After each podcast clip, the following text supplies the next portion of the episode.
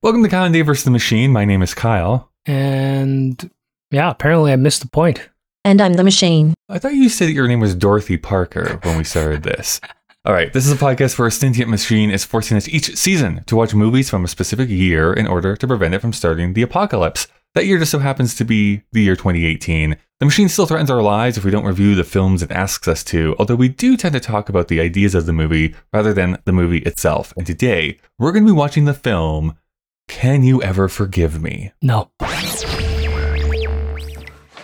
Just these. I don't want the others. Come on, man. I schlepped these all the way here. There's people waiting. You know, you don't have to be so disrespectful. You've actually carried my books here. And you are? Lee Israel. Oh, we have copies of your latest work right over there.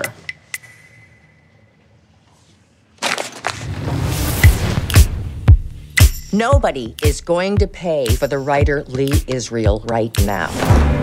I'm months behind in my rent, and my cat is sick. It's four in the afternoon, and you're drunk. I'm hardly drunk. Craig, double up. My suggestion to you is you go out there and you find another way to make a living. Recently found this delightful sign letter. Fanny Brice, one of my favorites. I could give you... By the way, I just want to bring this up. I don't know if you've ever heard this. There is this, like, urban legend thing... Maybe urban legend is the wrong word, but you know how, like, there's this thing in theatrical circles where you're not supposed to say the name Macbeth in a theater. Like, it's like bad. Oh, it, it gives you okay. bad luck, you know, that sort of thing. Sure. Superstition. There's this thing. I, yeah, superstition. That's what it is. You know that there's a superstition that you should never put a question mark at the end of a movie title? Oh. I, I guess that is rare. It, apparently, any time that you put the punctuation, it underperforms at the box office, like this movie did. Huh. And if you go back to, like, Who Framed Roger Rabbit, no question mark. Hmm. If you go back to other things that were hits that are questions, they don't have question marks. It's this weird thing. There's, like, a social psychology behind that. You know, honestly, I'm just looking at the title right now, and it makes me intuitively ask the question, do I want to watch this? True enough. Yeah, yeah. Yeah. Do I want to see a rabbit be framed? I don't think I do. This is two weeks in a row I've talked about Who Framed Roger Rabbit, I just realized. Anyways, a big thank you to our patrons over on Patreon. Their contributions help us continue this show since, you know, the machine doesn't help us pay for these movies. Plus, each month we do a bonus episode over there. You can go listen to Wild Style, our conversation about early hip-hop, well, dance, kind of, yeah. graffiti. We don't actually talk about that, do we? We don't. Dave, uh, before we get into talking about this week's film here, though, one of the main reasons, maybe the mainest reason that people listen to this podcast is our deep and rich fiction that we build upon each and every week. Did you see this package that came uh, addressed to us here? Mm-hmm. I'm going to push it here across the table. It's like in a brown paper, yeah, twine. Yeah. Twine. It's twined up there. Look at this. It's just a, it's a bunch of letters. A bunch of admirers have sent us the letters, actual physical mail. Mm-hmm. Yeah, that is the demographic we're appealing to, likely, at this point. I cannot wait to jump into some of these and see exactly what they say. But we don't have time. We no. have this movie we have to talk about yeah. here. So, uh, fuck the fans. Push these into the fireplace and we're good. I'd rather push you two into the fire. I think we should actually delve into a little bit of our history with some of the people involved with this movie. So, first and foremost, this stars Melissa McCarthy. What's your history with Melissa McCarthy? Uh, yeah, she's funny. I don't know. Where is she now? Is she like, f- like you're seeing like twenty twenty-three? Yeah. Ha- has she made something recently? I don't know. She is going to be Ursula in the new uh, Little Mermaid movie. Yeah. No, but I that looks awful. But I mean, it's still she's going to be not. Yeah, not gross for her. Just gross yeah. for the concept of live adaptations of sure. amazing. Well, I didn't even really like Little she's Mermaid. She's doing that. that much, I, she must be doing. Something, Something else with her husband. Like, her husband's a director, so... Yeah, so when she broke out... I can't remember if Bridesmaids is her breakout, but certainly it I, what I think gets that, her noticed. Yeah. She would been doing guest spots here and there for, like, Judd Apatow and some other directors, yeah, but yeah. Bridesmaids is really her breakout moment. So and she gets nominated for an Oscar for that role, oh, which I, didn't I always know that, think is actually. fun. Yeah. From that point until... I don't know if it was Spy... There's some... There's a spot where it was basically like if I saw her... Uh, involved in a project, I was at least interested to watch it. Sure. It didn't mean I watched all of them. Uh, I even, at the time, was uh, pretty not a fan of Sandra Bullock, but I did watch mm. The Heat, and that movie's quite hilarious. I think she's America's sweetheart, but whatever. And then, you know, she unfortunately went through a lot of that stupid uh, body shaming controversy. Um, she can do dramatic turns, so I mm-hmm. I respect her. I just, yeah, I can't think of what she's done in the last five years, so maybe things have been slipping by. Like, I've never heard of this movie, Kyle. I know that's offensive to you. It's not offensive to me. I mean, it didn't, it didn't like overperform or anything like that, but it's not... I also would not say that this is some like super indie film that no one has ever heard of. Yeah.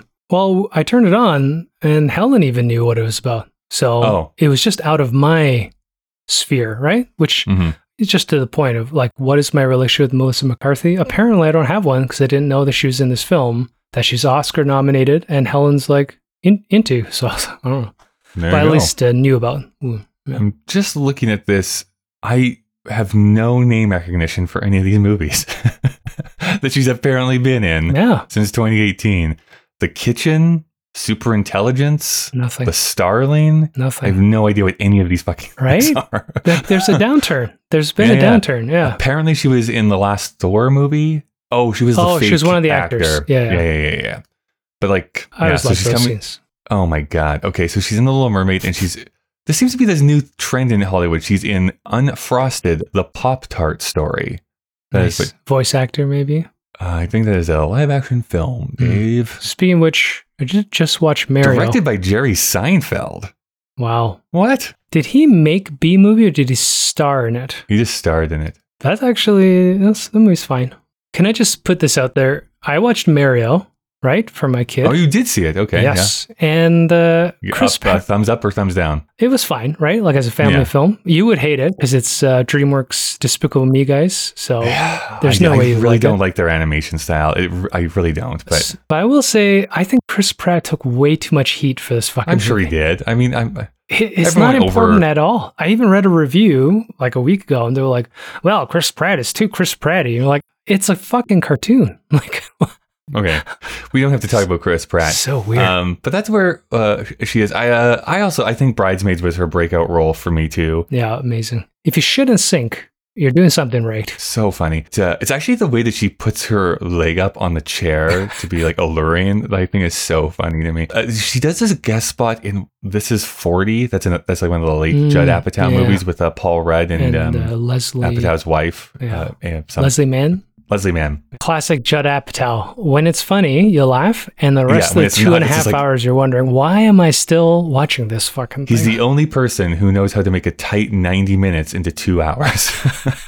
Anyways, there's this outtake scene that's on YouTube from that movie. It's so fucking funny because they just had Melissa McCarthy just improv the most ridiculous things to say in like this parent-teacher mm. conference. Just riffing.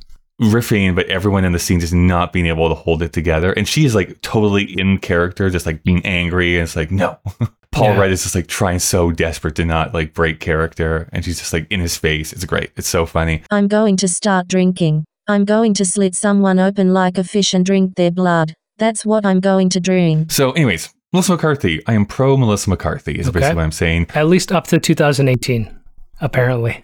um how about Richard E. Grant? What do you know about Richard E. Grant? So I know his face. Why mm-hmm. Why do I know him? He's been around since the eighties. Like yeah, he's yeah, been yeah. around for such a long time. Have we yeah. seen him in something we've reviewed? Maybe. I don't know what his other like most famous thing would be though. Like he was in uh, Loki. Like that's where some people yes, know him from. That's right. Yeah. Uh, Gosford Park. Oh the yeah. Hitman's Wife's Bodyguard. Terrible. Wait, no. The first one? The first one was pretty good. No, the wife's bodyguard. That's terrible. No, I couldn't you, finish you're saying it. About him and his wife. Um, no, so nothing. Oh, unless he's in something in ninety-nine. Let me just see. No, nothing that we have talked about. So just on just this in show. the uh, in the DS, not diaspora, just in the ether. He does have a very recognizable face. Yes. Anyways, yeah, Richard E. Grant, good, good. actor. Good for him. Yeah, we're doing great. This is a great episode. I, I think we're yeah. really we're doing we're really on a roll here. How about Marielle Heller, the director of this movie? I don't know. The only other movie I've seen that she has directed is the biopic on Mister Rogers that stars Tom Hanks. Oh, I haven't seen it. Um, it's it's okay. I will say that. It, it's solid. It's late stage Tom Hanks, who is very hit or miss for me, to be honest. Mm-hmm. And uh, I don't know. I think he was maybe a bit miscast as Fred Rogers, in my opinion, even though you would think it would oh, work. Everyone loves him. Why don't we get the actor that everybody loves? But I just felt a little bit off. Um, it actually has very little to do with Mister Rogers. It's actually about a. It's more about the the reporter who's reporting on Mister Rogers than oh. it is about Mister Rogers, that movie. Anyways, yeah, I had no interest in seeing it. It's fine. I don't know why. It's yeah. perfectly fine, serviceable. The documentary on Mister Rogers made me bawl my eyes out. That's what you should watch. Because he's so nice. Yeah, it's like Owen Wilson's Bob Ross movie. I mean, I have no interest in turning yeah, that on. It's like, like I don't who know. Who gives a shit? Her next movie is Night Bitch, starring Amy Adams. I'm hoping, fingers crossed, oh, that comeback. This is Amy Adams' comeback. It's based on a book that was very highly reviewed. Like, people love that what book. What isn't? What isn't? Oh, whatever, Dave. The pro- no, the problem isn't the problem isn't the source material of an adaptation. It's right. the adaptation. That's the problem. Absolutely. Yeah. yeah, I know. I get that. Fingers crossed that there'll be Amy Adams' comeback, and I'm probably going to be I'm working myself up to be crushed and be like, oh, no. oh, no. She never got her Oscar either, right? She's been nominated like seven times or something like that. It's yeah, has never won. Probably should have won for Arrival, in my opinion, but uh, did not. Who? Wait, who won that year? I don't know, Dave. You're asking me who won in twenty seventeen. I don't remember who won in twenty seventeen. Hold on, I'm just going to give it like a couple seconds because I know it's going to pop into your head. No. Meryl Streep. Actually, if there's a safe bet, yeah, it's probably Meryl Streep. So you have no history with this movie, nope. correct? No. Nope. Okay, this is where I'm going to tell my little story about how I kind of knew about this movie before this movie came out. Okay. I used to work at a bookstore for three years, from the years two thousand five to early two thousand eight. And so there, I remember vividly in one of my final few months there, there was a notice that came down in our emails like, urgent, please remove all these copies of the biography of Noel Coward off of your shelves. Ah, because it included... And it was because yes. two of the letters that are forged by Lee Israel had been discovered, showed up in this book, so the publisher pulled the book off the shelf so they could reprint it without those letters actually showing up. Do you think it would change the context of the book? Would it have that much impact that it might I have don't like... Think, yeah. I don't think so. so why, why? We'll get into that, though. We'll get into that conversation okay. in a bit, I think. Then I, I will say, just to be perfectly upfront, I've actually read this book. As well, uh, that this movie is based on. Okay. So the Lee Israel book, you could read it in a couple hours. It is so thin. Like, it is not a very yeah. long book. I'm not surprised by that. That's how I felt watching this movie. And I will say, as a book, it's completely forgettable. I, I could not, it did not hold my interest actually all that much. Like, the actual like setup is interesting and how she went about doing mm-hmm. the forgeries I found compelling. It's like watching a heist movie. But yeah. I wasn't actually the biggest fan of her writing style, if I'm being totally honest. But then when this movie is announced, I was like, wait a second, this is like ringing bells. I think I know this story. And mm-hmm. I started putting two and two together. And the only reason I really know about this movie is because it gets two acting nominations at the Oscars this year. So, although I did not watch this movie until two thousand twenty-one, I think, is when I looked it up. So mm. it was only a couple years ago when I actually watched it for the first time. I waited till two thousand twenty-three. That's great. I made you a medal so you can feel special. Now, that being said, because I have seen the movie before, so it isn't a surprise to anyone, I really like this movie a lot. I yeah. think it actually has some really fascinating things that it discusses and brings up as themes. And it's just a fun movie to watch for me. But Dave, I know, disagrees. We'll get into it as to why. Uh, but we're going to take a little bit of a break here first, Dave. And then you can come back and you'll yell at me and make me cry. and uh, I'll dab my tears with these letters just, in front of me. I have like, a, how do I describe the pained expression on my face on audio? See, this is that is the weird part of me. I, I understand being... unenthusiastic about this movie. I don't see being like violently no i don't this i don't movie. hate it. That's the emotion I don't really understand. No, nobody said I hated it. I just think it's fucking uh, boring. yeah. Meh, meh. All right, well, we'll get into that. Let's take a break, Dave, and then when we come back, yes, we'll be talking a little bit more about Can You Ever Forgive Me? What have you tried to forge? Have you ever forged someone's signature before? Maybe, actually. Probably have mm. done my parents. I don't think anything outside of school or my family. Like, I haven't, have I? No. No, I. Yeah, I mean, you did forge that that, uh, that doctorate from from Harvard, but other than that, yeah, yeah, that's the one you picked. I would have gone with yeah, Phoenix University. Well, what's the Arizona University? The Arizona actually, Uni- is. Yeah. DeVry. I actually forged this this degree from DeVry. Oh man. Um, anyways, so we are in our section here. Uh, we don't have sponsors anymore because we, Dave. We're above are it. An independent yeah. production. We don't need that. We don't need their money. We need your money. Yeah. That's right. So if you would like to help support us, we obviously have our Patreon page. You can go and help us so, uh, help support us over there. But also, we are in the business of celebrating you, the listener. Meaning, do you have like a podcast yourself, a book you're writing, a movie, a short film or something that you've created, anything that you've actually created with your own two hands? Why don't you buy ad space on our very podcast to talk to other people who are listening to this very podcast. Mm, meta. You can reach out to us via email, and we can uh, mm. we can make that happen. You just have to send us some some dollars. Nice. Everything folds in on itself, right? Mm-hmm. Listen, we live in the capitalistic society, and as such, sometimes we have to do things we don't really want to do. Oh yeah, we need uh, we need funds. We uh-huh. still exist in it, whether we enjoy it or not. So send us your money to P O Box. No, I, wouldn't be great if we had a P O checks. Box. Yeah. All right, Dave, we have sat down. We've watched this movie, me for the second time, you for the first. Uh, we have to think of a little bit of a scenario here, though. So let's say that we are sitting at an art auction and we have those like little ping pong what are we doing paddle things with numbers on it. Auction. You know? Yeah, we don't have yeah, any money. We just said we had no money. Why, why are we at an art hey, auction? Hey. I want to live, Dave. I want to feel like I'm alive. We're we're the ushers. I'm going to win. I'm going to yeah. win that Van Gogh, and I'm going to run out of that building as fast as I can. Oh man. Anyway, so we're at an art, art auction. We have a little ping pong paddle, so we can like hit each uh, other auction on stuff, yeah. or not vote on stuff. Just uh, bid. Bid so, on stuff. Yeah. That's the word. You're bidding three on stuff. Three Stooges. Nice. And a gentleman behind us leans forward and ah. he has a D V D copy of Can You Ever Forgive Me? And he's like, hey, gentlemen. It's going what is this well. movie about? Yeah, it's going well. what, would, what would you, how would you answer him, Dave? What is this movie about? Uh, it's the true story of a washed up writer who... who discovers that she can make money forging letters mm-hmm. uh, from dead, prominent, prominent dead authors. Uh, they're not all authors, but sure. Are they not? Yeah, Fanny Brice is not. She was oh, a, right, right. an actress. actress. That's right. And yeah, Katharine yeah. Hepburn that she does. She does well, Katharine she Hepburn? Forge. I thought it was Noel Coward. Well, the first letter she sells is Cat. The first letter she sells is Katharine Hepburn, but she didn't forge that one. So never mind. I'm oh, retracting okay. that statement. Uh, whatever. Who cares? It doesn't matter. Yeah. Anyways, okay, yes. So is able to get some money by by forging it, and it becomes a new creative passion of hers in, in a mm-hmm. weird way. Mm-hmm. Literally cooking the documents. Well, you have to have to look real, Dave. You can't just like whip out whatever you're go to Staples and buy some white paper and it's, it's Fanny Brice. Like no, it's not going to pass the mustard. In Papyrus, in Comic Sans M S. I will love that. Some wingdings at the end of this letter. This is obviously real. Trebuchet. Um, yeah. So, Dave, you don't like this movie. Tell me why. I don't know. I just thought it was plotting.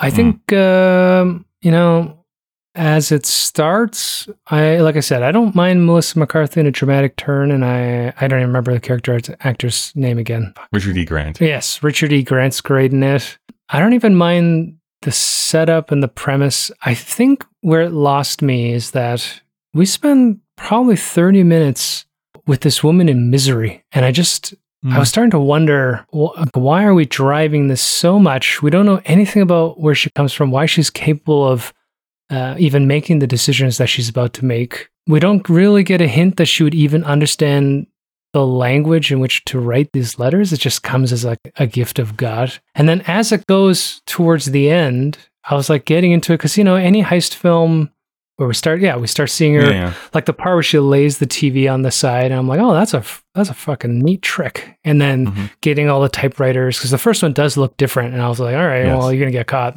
And then uh, uh, her interchange and in trying to get around the ever The growing com- complexities yeah. of uh, con artistry is, you know, it has a lot of um, has a lot of narrative momentum. But at the end, I just found that it's so American that this woman who gets paid for fraud, gets caught, becomes successful compl- for um, doing the fraud, writes a book, gets a movie, becomes almost a heroine of a story. It made me feel very like, I don't know, just like, oh, I can't believe I spent, well, how long is this movie? ninety-eight minutes or something? It's not that yeah, long. It's not, it's not super long. So I just felt kind of let down by it. I don't know. I mean, I, okay. I'll get into the reasons why I like this movie in a second. I got, I take, I guess, the most umbrage with how you wrap that up. Okay. Because I, I, I guess I sort of understand that argument.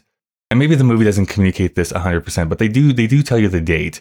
It's like fifteen years after she commits these crimes, she writes the book. It's not like immediately after she becomes like successful. She yeah. has to pay all that money back anyway. So she doesn't get to keep all that money that she got for the forgeries. And then she dies like five years after she writes the book before the movie is made. So it's not like she even got to reap that benefit from it. So I just don't see this being like, oh, this huge well, capitalist who so like, that's the thing, profits though, like, off of this. You're thinking about what really happened and not how it's projected on a film. Okay. So if I like watch this and then you and I talk and if I have a stroke and I actually read about this woman, because why the fuck would I? Uh, and then I get some historical context, and then I start another podcast where someone's like, we should watch this movie again, and I watch it a second time, then maybe, you know, these little touch points will come up, and I'm like, oh, I understand that this is when this might have happened, and oh, there's mm-hmm. this much time that happened between this, and oh, I know she didn't really get away with it because she's going to fucking die. Like, yeah, maybe, but as a blind sit-down watch, you know, as a film itself, had struggled with some parts of momentum, and at the sure. end, I didn't like the message, so...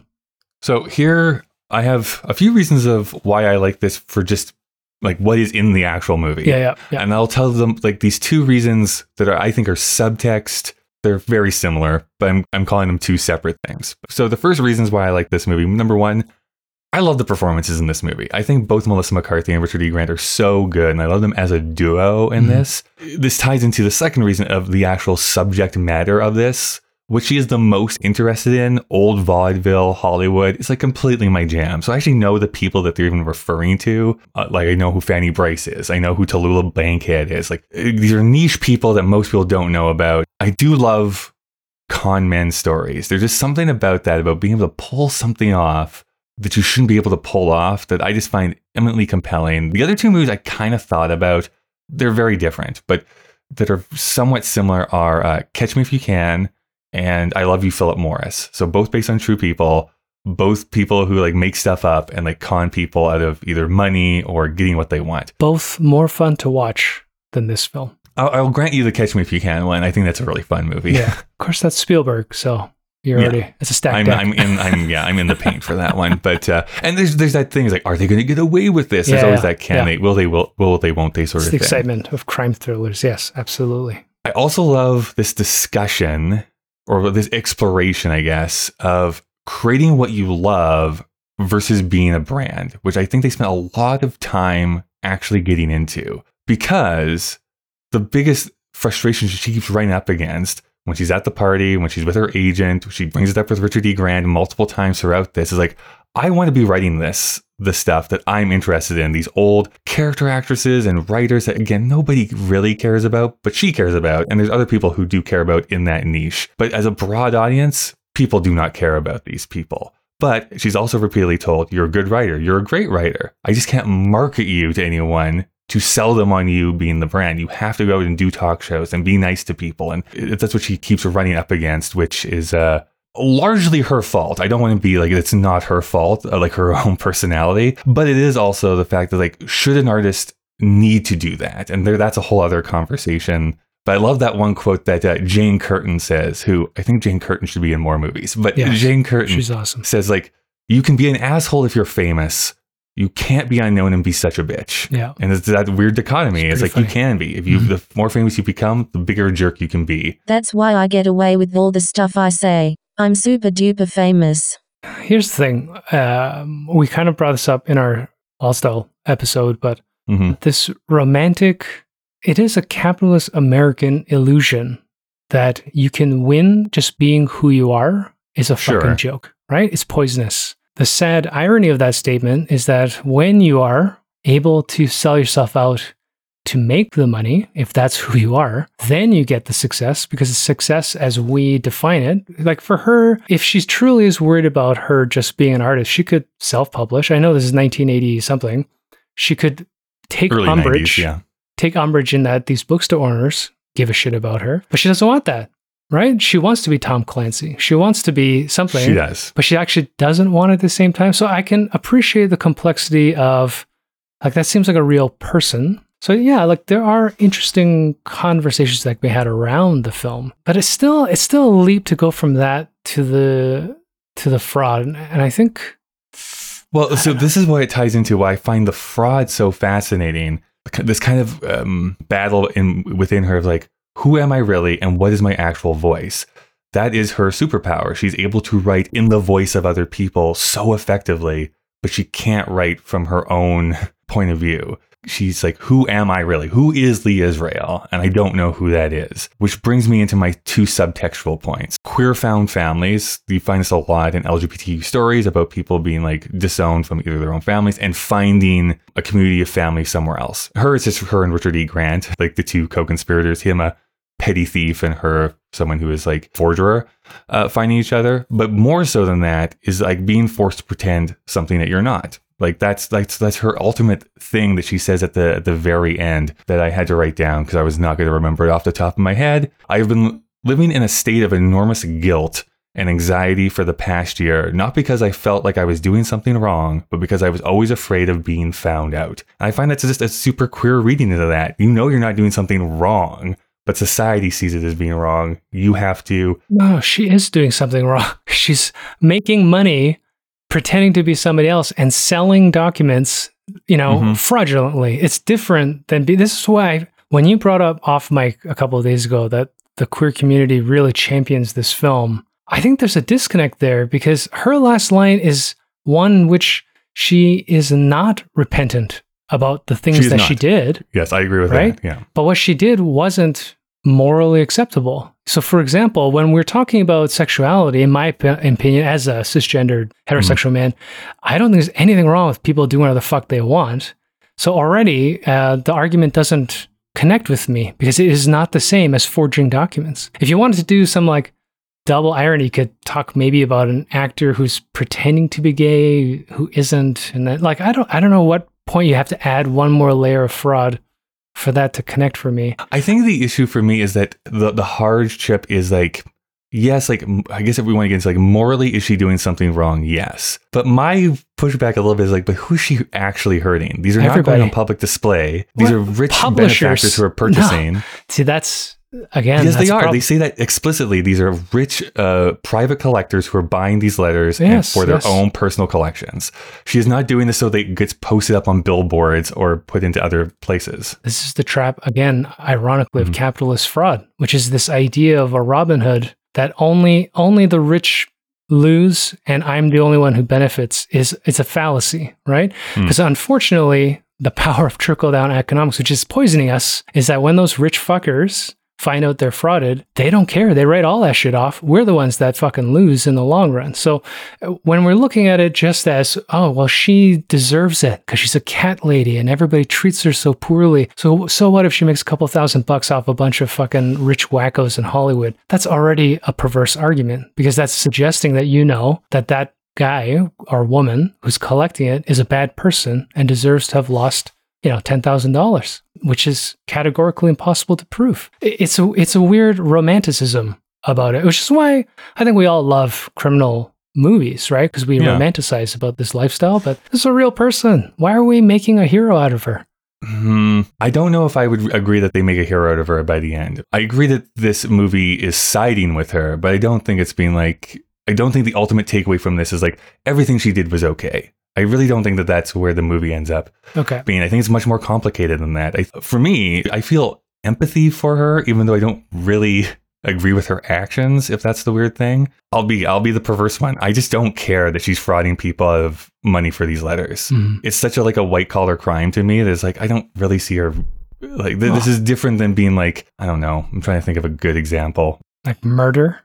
Murder, I guess, but that seems so that seems so extreme. Well, that's my there, point. There's, like there's, even the idea of a white collar crime is kind of fascinating if you think about it. You know, like, I, I mean, the other the, the the another literary example, Jean Valjean from Les Miserables, right? He steals bread to feed his family. Did is what he did wrong?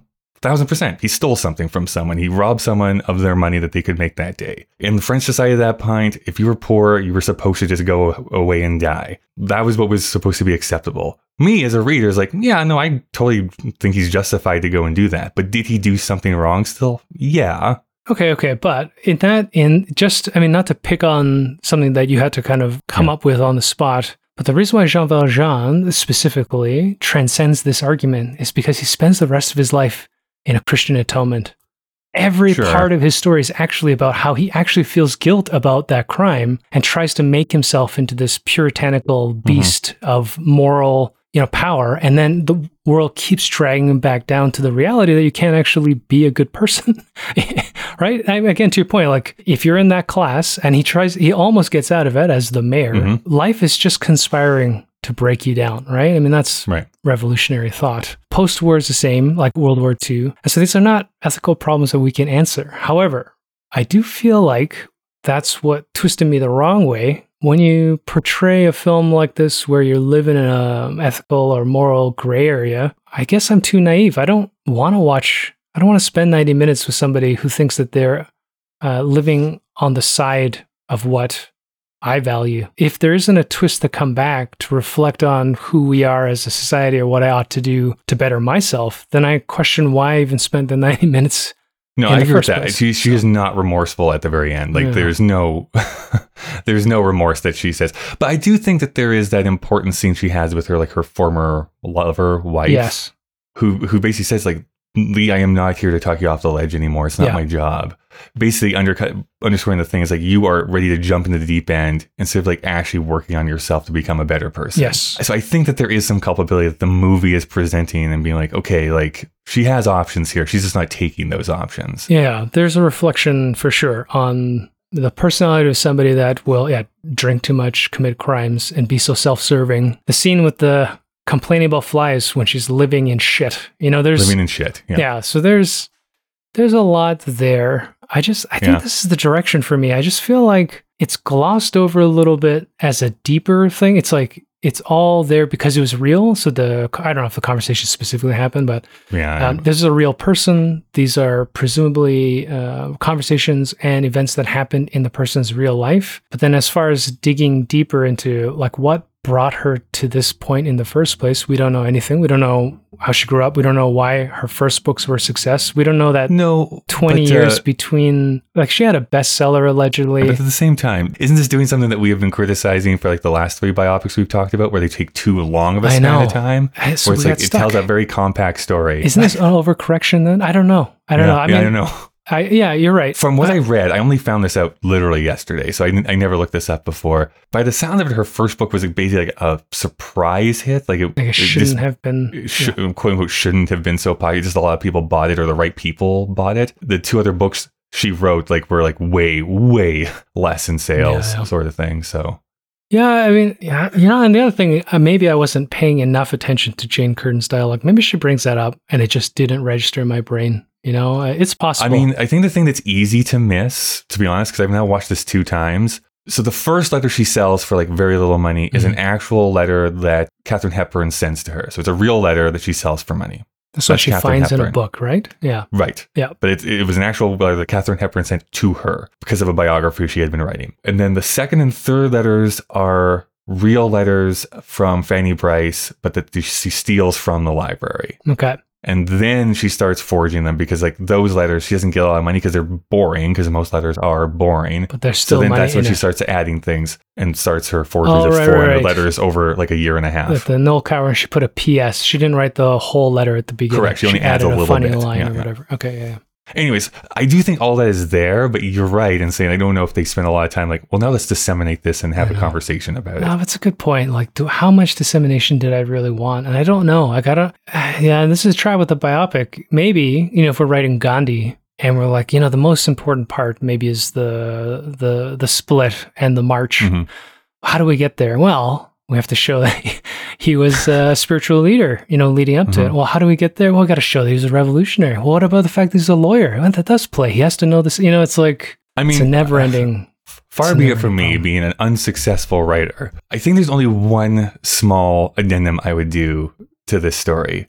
And I think you have to show her being successful first. I think so. I think I think that's where you start, where it's like you see all like, it doesn't even have to be that long of her like riding high on these biographies, yeah. and then smash cut to her in that bar drinking a drink by herself. Like, okay, Something. So we've seen her at her highest, lowest start of movie. Or at least like if you didn't want to spend the time, you know, developing a separate set or a scene, just make it a little bit more evident in the dialogue, which is why maybe I missed it. You know, maybe Jane Curtin is telling her the entire time uh, and alluding to this different person, either that she thought she was or that her first book was a fluke, but mm-hmm. I didn't catch it. So, you know, maybe that's on me. If anyone has seen this movie and is listening still at this point, maybe they can email mm-hmm. or let us know that I just fucked that up. I'm going to send you so many letters. Two other things. One, I do think that there's some really funny dialogue throughout this movie. It really does echo the stuff that she likes, the forties comedies, the witticisms of the, the high society of the time. My favorite one actually being when Richard E. Grant is trying to sell the letters off mm. and the, he asks him, like, well, why didn't you sell it to the other place if he was going to sell it to you for two hundred bucks? Like, I don't sell to the boroughs. Yeah, yeah. It's a very New York joke. The weird thing is that if she lived now, in the year twenty twenty-three, I think a Fanny Brice book would sell pretty well, just yeah. with all the controversy surrounding Funny Girl currently. But that's beside the point. I think uh, so much of fame is contextual and timing, right? It's not mm-hmm. luck per se, but a lot of things have to kind of come together at the right moment. So, oh yeah, even this film, you know, when it comes out, if they didn't put the question mark, yeah, wouldn't have done better. I don't know, right? It's so at weird. At least five million dollars more without the question mark. But I also think there's a reason why, I don't know, I, I think I'm being presumptuous here just because I don't know it. It's not in the popular mindset, this film. Oh, and I don't think so either. I'm not, my argument is not that it is gaining.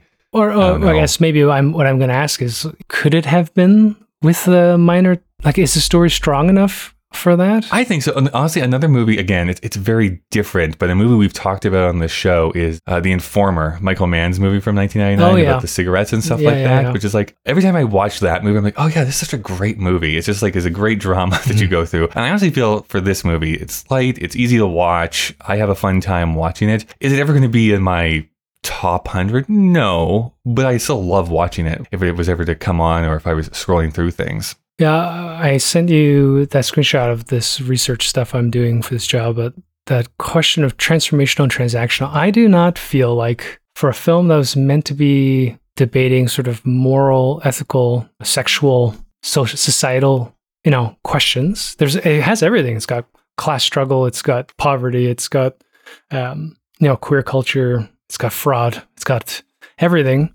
Uh, at the end of the film, I just I turned it off and I was like, I don't yeah. know. I don't well, know. Well, this is the other question too, is like, is that that trick of a- adaptation and specifically of real people? Because again, upon further research this week, Lee Israel didn't have remorse about doing this. No, so should, should the movie do that just to have like a better ending? I don't, I don't know. know. I don't think so. So it's, it's like, tough one. I, it, it feels maybe off to, I think, a certain audience member be like, oh, this is this feels wrong that she doesn't feel anything about this. And for me, it's like, well, I mean, she's been shown through the entire movie to be self-centered. I don't I don't know. Like, yeah. she's a self-centered person still dealing with things. There's a, a certain amount of empathy I have for her, but maybe real people don't just do a sudden change at the end of a Hollywood movie. Well, maybe that's, you know what, and uh, maybe what put me off the most, maybe Melissa McCarthy shouldn't have been crying at the end. Mm. Like, maybe if you're going to go I, that I mean, route. That might be true. Yeah, yeah maybe just push. And, and she gets the decision based on the fact that she's being at least truthful, but it does show visual remorse as though we were supposed to yeah. have more empathy for her. So maybe that's another that's thing. True. You know, we watched, uh, what's the lady from Gone Girl? She did that movie, I Care About You a Lot, or... Mm, yeah, yeah, it's, yeah. it's about being a monster and just being a fucking psychopath. So I didn't. I also didn't really enjoy it by the end of the film. But that one, is, you know, she's unapologetically a horrible person. So one could make a story about that if one, you know, were so inclined. I mean, I think that's the trick because I mean, the same thing gets said a little bit about The Wolf of Wall Street. Again, mm. another real person who hoodwinks people out of a bunch of money, who he himself wasn't ever really that remorseful no. for doing that. Where you get the catharsis, how I think Scorsese gets around that is you have, what's the Kyle Chandler character that they put into the movie, the police, the detective or whoever's going through. He has the moments like, oh, all the stuff I did to reveal him, nobody cares about it. Yeah. That's the catharsis you get. It's like, oh my God, okay. That's the, the I don't know, the bricks dropping moment. Yeah. I also don't, I mean, it was an epilogue at the end too. Just fucking mm-hmm. finish. I know it's short, but. Let's do some backstory here then, and there's some other points I have written down that we can go through. So this movie opened up on October eighteenth, twenty eighteen. Currently, it's rated three point six on Letterboxd, has a seven point one on IMDb, an eighty-seven on Metacritic, and on Rotten Tomatoes, from three hundred twenty-five critics, it sits at ninety-eight percent, and from twenty-five hundred users, which is pretty low, it sits at eighty-one percent. Well, it has a question mark in it. Makes you question why you're watching it. Question mark, they would have been up to ninety for sure. Um, it is available on D V D and Blu-ray. You can rent it on both YouTube and iTunes. And at least in Canada, you can stream it on Disney Plus. Its budget was ten million dollars. Its box office was twelve million dollars. So it did not do very well. Plot description from IMDb is, when Lee Israel falls out of step with current tastes, she turns her art form to deception. That's a good one, actually. It's succinct. This movie does not have a tagline, Dave. Isn't that interesting? The game is faltering. I, I honestly thought taglines were way more uh, prevalent. Popular in twenty eighteen? Yeah. I did too, and apparently they are not. Well, I'll have to come up with a new game. Anyways, I'm sure you're going to go out and watch a Renfield this week. What? Renfield. Oh, the vampire movie. The vampire movie with Nicolas Cage. With your two yeah. crushes. I would not kick Nicholas Hoult out of bed, let me tell you that much. Who, by the way... is filming a movie here in Calgary yeah. this summer. I just saw a picture of him, like a thumbnail of him and Nick Shirtless? Cage doing or, a, like a press me? interview, right? Oh, okay. And I don't know, he he went uh, full emo hipster for his uh, look, and it just looks weird. Yeah, uh, hot is what pass. you're saying. Yeah, pass. Uh, no. Okay. Kyle's got a warm body for that zombie. Yeah. He'll be a, a, a Days of Future Past you with me. A, you know. Got a good uh, wig for that fop. I wouldn't want to be a oh. single man with him in the room. You go beast for that guy, yeah. Okay, uh, the stars Melissa McCarthy as Lee Israel, mm-hmm. Richard E. Grant as Jack Hawk, and Dolly Wells as Anna. Oh, yes. Yeah, right, right, right, right. Anna. Anything else that we want to say about any of these actors? Nope. Cinematography is by Brandon Frost. His top four on IMDb are this movie, An American Pickle. That's a Seth Rogen movie uh, that had the misfortune of coming out like right as COVID was coming out. So it nice. kind of just got right uh, to streaming. The Disaster Artist from twenty seventeen. Uh, J- Dave, uh, James Franco one? James Franco, yeah, Tommy okay. Wiseau film. And uh, This Is the End from twenty thirteen. Oh. So two uh, James Franco. So yeah. he knows he knows James Franco and Seth Rogen. This is written by Nicole Holofcener and Jeff Whitty, based on the book by Lee Israel, directed by Marielle Heller. Here's the thing. So there's the whole history of Lee Israel herself, of course, but without going into all of that, uh, the two screenwriters on this are a pretty interesting pair, and I'd really love to know, because there's nothing written about this movie, how they came together. Jeff Whitty is the co-writer of the musical Avenue Q. If you want a Tony for that, if you're not familiar with Avenue Q, it's basically the show that is Sesame Street, but for adults. It has a bunch of Muppets. It's X-rated. It won the Tony over Wicked. It was like this big upset year. This is his only screenplay to date, but he still works in the theater. Nicole Holofcener is an accomplished screenwriter and director herself, although she is, as we say nowadays, a Nepo baby. Her father... was this artist, like he's a sculptor, and her mother was a set decorator. Uh, she began her career on, on, on uh, Woody Allen sets. She was a production assistant and then eventually worked herself up to apprentice editor. Her first feature film was from nineteen ninety-six called Walking and Talking, and she stayed mostly in the independent film environment since that time. She does have a pretty large following amongst like cinephiles. People like her a lot. One of her last features she directed was this movie called Enough Said in twenty thirteen, which starred Julia Louis-Dreyfus and James Gandolfini in his last movie role. She also helped co-write Ridley Scott's The Last Duel from last year or the year before. Uh, and she does have an upcoming movie also starring Julia Louis-Dreyfus called You Hurt My Feelings that's supposed to be out later this year. I just clicked on Jeff Whitty, and I don't think he's yeah. a real person, because that is definitely a computer-generated avatar.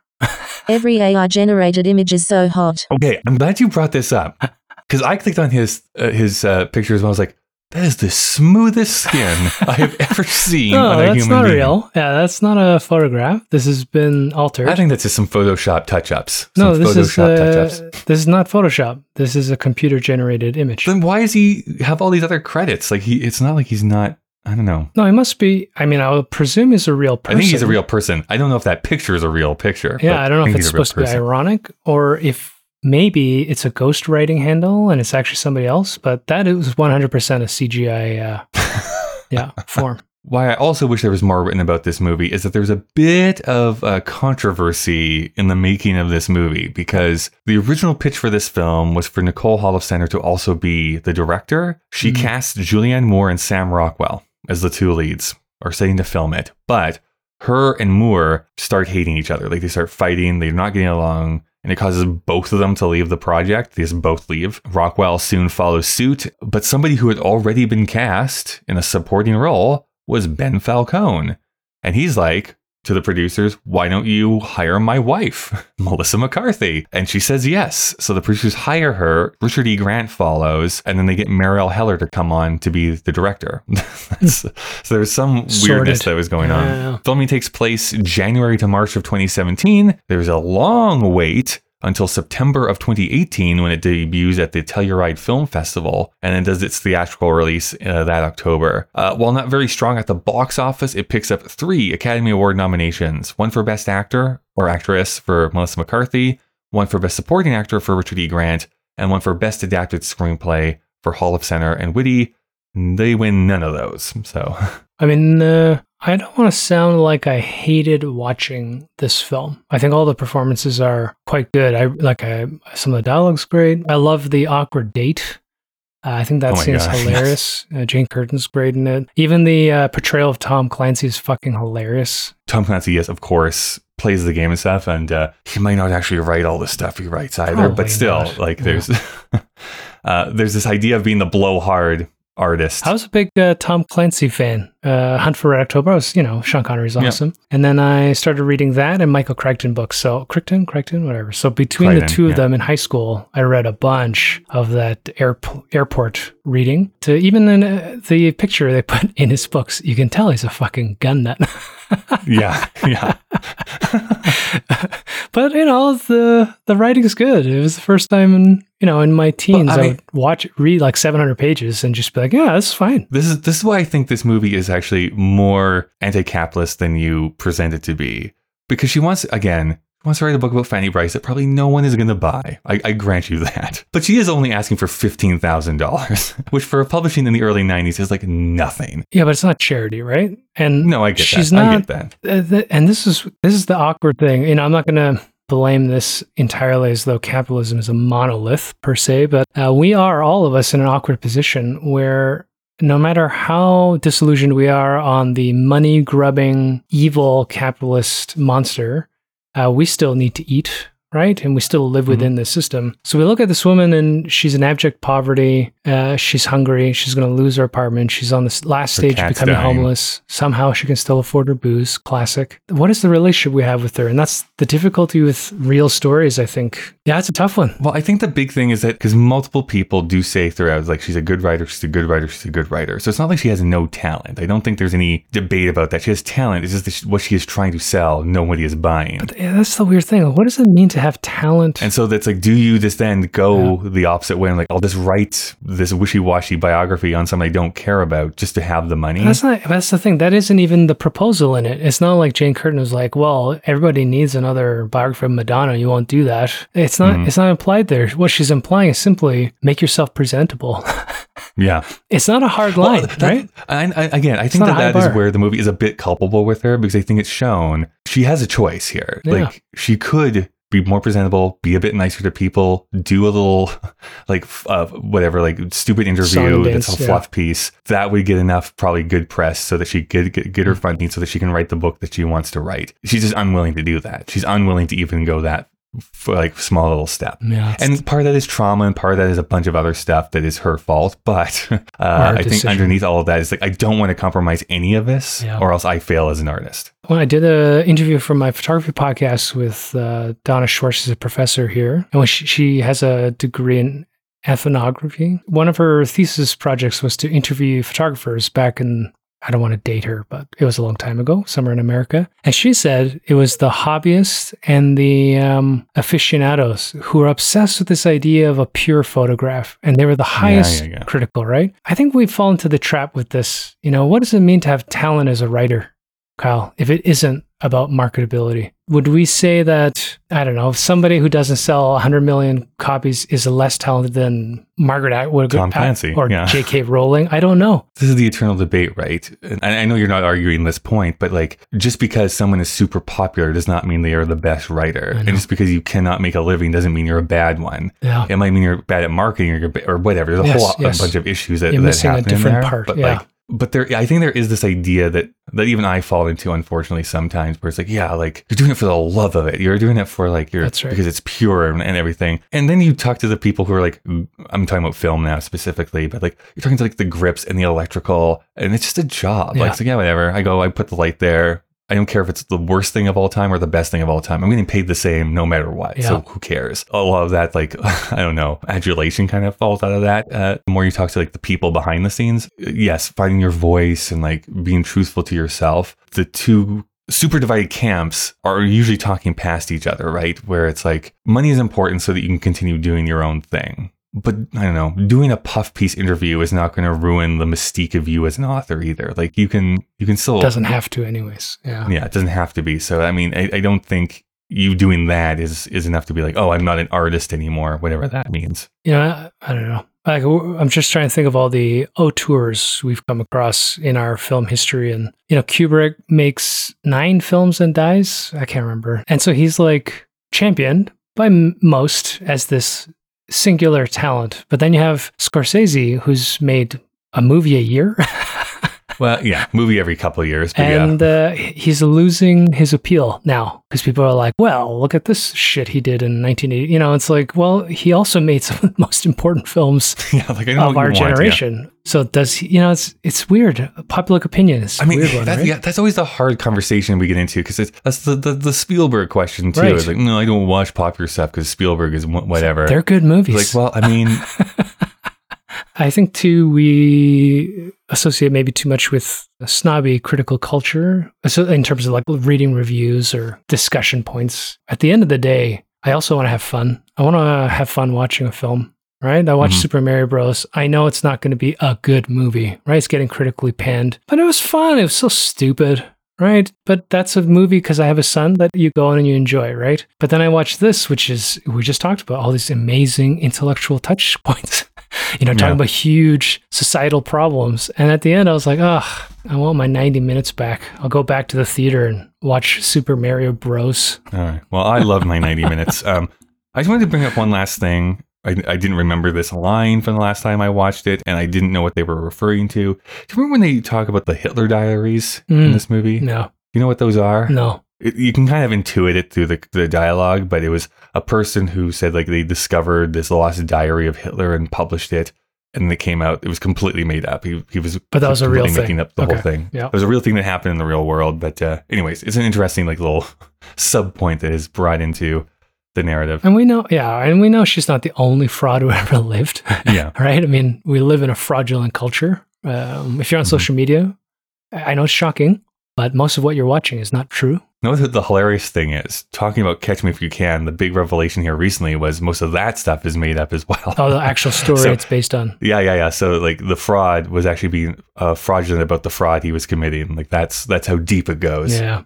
I feel like if you're going to have fun with a story like this, you got to go to the comedy side. If you're going to make mm-hmm. it gritty, then we need to finish the movie with some reflection about myself as I relate to it. And for me, this movie just left me treading water a bit. It's just, eh. It was great. Um, okay, so... We're done here. She says that we do have to wrap things up here, so let's go into Critics' Choice here. So the positive review I'm going to uh, read out here is by Mark Kermode, writing for The Guardian. He gave this four out of five stars, and he writes... Tonally, Can You Ever Forgive Me cuts an elegant path between humor and pathos. While there are plenty of well-orchestrated laughs, Lee's tirades against the world in general and Tom Clancy in particular, it's the more low-key moments that really hit home. When Lee finds herself conning a bookshop owner Anna, played by Dolly Wells, the tenderly observed subplot reveals Lee's inherent tendency towards self-destruction and self-loathing, the real heart of the piece. All of which makes it more moving when Lee gradually starts to find her own voice, even while imitating the voices of others. That we emerge from it all smiling is a credit to the, to the delicate balancing act that this very likable movie pulls off with aplomb. Smiling. Were you smiling when this movie finished? I was. It was great. So fun, Dave. Isn't this it? Is a fun romp. You know, it's a fun romp. Ocean's Eleven is a fun romp. I, I thought you were going to go Super Mario Bros. again. I was going to punch you through this screen. Fast Five is a fun romp. If you want a crime, if you want a crime film, this this movie actually should have ended her with pulling out of uh, a safe with a big truck on a chain. It's like whipping around New York City. I, I just have a different idea of fun. Like, I was not smiling when this movie finished, but again, it, and it brings up my worry about patronizing this person as some kind of fucking saint of the dispossessed. Mm. It's weird that someone finished this movie and think, what a likable person. Uh, James Cole Clay. So I've got uh, James Cole Clay from fresh fiction dot t v. Where do you find this stuff? Rotten Tomatoes. It nice. was actually, to be honest, Dave, really hard to find a negative review. So well, yeah. This is what What'd you, you say on Rotten Tomatoes? Like eighty something? It's like ninety-eight percent. Yeah. So it was only two critics, and the other one was in Spanish, and I didn't know what, what it meant. Uh, how many critics wrote reviews for this? three hundred something. Yeah, not a lot. Not a big pool either. How do you pronounce this woman's name? Holofcener? Holofcener. Holofcener's work typically has a bite like well, you black say licorice. What, what grade he gave to this? Oh, C plus? Is that important? Yeah. I don't know. Just let the let the words do the talking. That's right. As a bite like black licorice, I fucking hate licorice, with a mm-hmm. wit that charms. In Can You Ever Forgive Me, however, all of that is non-existent. It's a shell of what has put her on the map as one of the wittiest screenwriters in Hollywood. Heller is a notable director in her own right. Her debut film, The Diary of a Teenage Girl, what, what is going on? Like, who gives a shit? This is a review of the director. Was a knockout that managed uncomfortable tones and characters with the greatest of ease. It was a stunning achievement. While this is a step in a more stuffy direction, there's been a lot of awards chatter surrounding McCarthy and Grant for this movie, with many praising their dynamic. But really, none of that shows on the screen. Can You Ever Forgive Me is a misguided and frankly dull attempt at framing an undesirable character. You agree with half of that statement. Yeah, p- uh, parts of it. I think they do have great chemistry on the screen. I, I think that's... Yeah. A, and this person clearly has it out for uh, the director. It's kind of... Yeah, it's a bit awkward, isn't it? You know, it's wild. Because you just presented that with me, I kind of do want to see a movie where Richard E. Grant and Melissa McCarthy perform a heist somewhere. Yes. Yeah. That should have been... comedic characters and just like try and perform a heist. He might have been able to uh, save Ocean's seven, eight? What was the one with eight? The women? Oh, the one eight? With all women? Yeah. That movie... With that cast, should have been good. Should have been good. Dave, we do ask this question each and every week. Does this hold up? And is it still culturally relevant? What do you say? No. I think even now in twenty twenty-three, the directing style and editing is, uh, feels slow. And I don't care about the content, frankly. I can't imagine people caring about this as movie. A, as a positive, yeah. This is my soapbox I get on every time. At least... I can see what's happening in those night shots, which is sometimes a real big problem for modern oh, films, and it yeah, frustrates that's me. That's fair. The, I was watching a YouTube video about keying and cinematography, and they brought up The Batman and how it does oh such a God. great job. And I was like, you can't see anything, even in your I can't example. See anything. I saw that in theater, and there's a whole scene of like, I, I guess something's happening. The YouTube video is talking about how that's intentional. I'm like, I don't care. Uh-huh. I would like to see what Batman's face looks like. Um, anyways, I will disagree with you on the holds up part because okay. I think this is a really fun movie to watch. Oh, fun is I such cannot weird really word. argue culturally relevance because no. I don't think it's even relevant in twenty eighteen when yeah, it came out. So I don't, already. That being said, we have seen movies in the past that by miracle or through some fate do become more popular like ten, twenty years after this will they not came be out. One of those movies. No. I don't think so either. I don't no. think this is going to be one of those ones who like breaks through, but uh, I'm sure it's already largely forgotten. Much like everyone on this podcast. We do need to rate this film, but before we do, that's what Dave and I thought. What do you think? You can send any feedback to Kyle and Dave vsthemachine at gmail dot com. You can also find us on Twitter or Instagram with the handle K D V S T M. We also release videos on our YouTube channel occasionally, and if you no. want to see the entire list of films we've watched and the ratings we've given, you can go to our Letterboxd page. That's letterboxd dot com slash K D V S T M. And if you want to support us monetarily so that we can continue doing this podcast and not usher in the next apocalypse, you can go to our Patreon page. There is a link in the show notes of this episode. You can support for as low as a dollar per month, and something that you can do for absolutely free is to leave a rating and review on whatever app you use for podcasts. So let's get to the rating of this movie. Dave, out of five, what are you going to give Can You Ever Forgive Me? I think I'm going to give it a three. I was thinking about going lower. I'll give it a three. I have a, mm-hmm. just a quick question, Kyle. If the two leads hadn't been nominated for an Oscar, would people even know that this movie existed? Uh, that's a good question. Probably not. I don't think so. I think I, I would like to see the dates of some of these critical reviews. I suspect it was after Oscar season because, like, I know I'm being a little bit sour grapes now, but I'm just questioning My, the validity of its cultural impact. Fair, fair enough. But again, whether a movie is culturally impactful or not is not tied yeah, up necessarily yeah. on if it's a good movie or not. Fine. That being said, I love this movie. I know you're making fun of me for my rating, but I'm giving it a four point five. I love this movie. I, Four, I have so much fun. four point five is like fucking high. It is very high. I do I do agree with that, but I really love this movie. I would like your score sheet.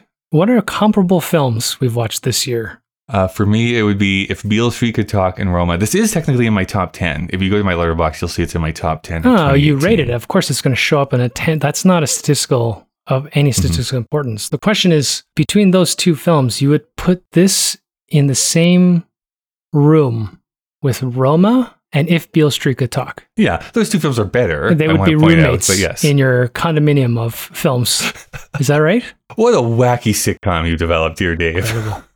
All right. Anyways, that's going to average to three point seven five. It'll be rated down to three point five. I should just want it at two point five. Weighted the score a little bit. Uh, that is going to tie with A Star is Born. So do you think you would put this above or below A Star is Born? I would put it below. I, yeah. Huh. I, again, I always err on the uh, cultural relevance piece when we start to do our rankings here. So I think that's fair. I think A Star is Born is going to be more culturally relevant than this movie. I really is. started to question your four point five. Four? four point five is getting into the I need to own this film level. Uh, yeah, I bought it. Did you? No, I didn't. I was about to turn off my, I was about to turn everything off. Just quit. Rage uh, quit right. a podcast. This might be uh, higher than you would rather it be, but uh, whatever. It's going to enter our list at the new number six position, right Holy below shit. A Star is Born, right above Black Klansman. We better be watching better films soon. Well, let's find out, Dave. I'm going to push this button. Well, I don't think so, but I've never seen this movie before, so oh, I, I shouldn't say that yet. Oh, okay. Uh, we're going to watch Ralph Breaks the Internet. Did you watch the first one? Yes, I've seen the first what one. What was your opinion of the first one? It's Often. fine. I mean, it's old. It's fine. It's fine. Okay. But this one is supposed to be worse than the first one. No comment, but yes. It does have a good moment in the middle. I think we'll have an interesting talk about how it does get fun for a bit. But does he go into a chat room? Is that the joke? Uh, not a chat room. I will say now that my kid is like big into that. He had a great time watching this last night. All right, let's All move right. on. Save it for the actual episode. Uh, but, so what is uh one of the what are what what uh, what wow uh, wow wow. just, yeah, I just had a I'm meltdown. Just, error, Jesus error, Christ, error, error. error. Uh, what, what do those letters say, Dave? What's that one of the letters say? Well, let's open this one up. Do you have a letter open? Yes. Yeah. Of course you do. It says, uh, Dear Kyle and Dave versus the machine. What a bunch of snobby dweebs. Jesus Christ. Puke emoji. I just like that they decided to write out the puke emoji. I think that's really talented. Oh, it's in cursive too.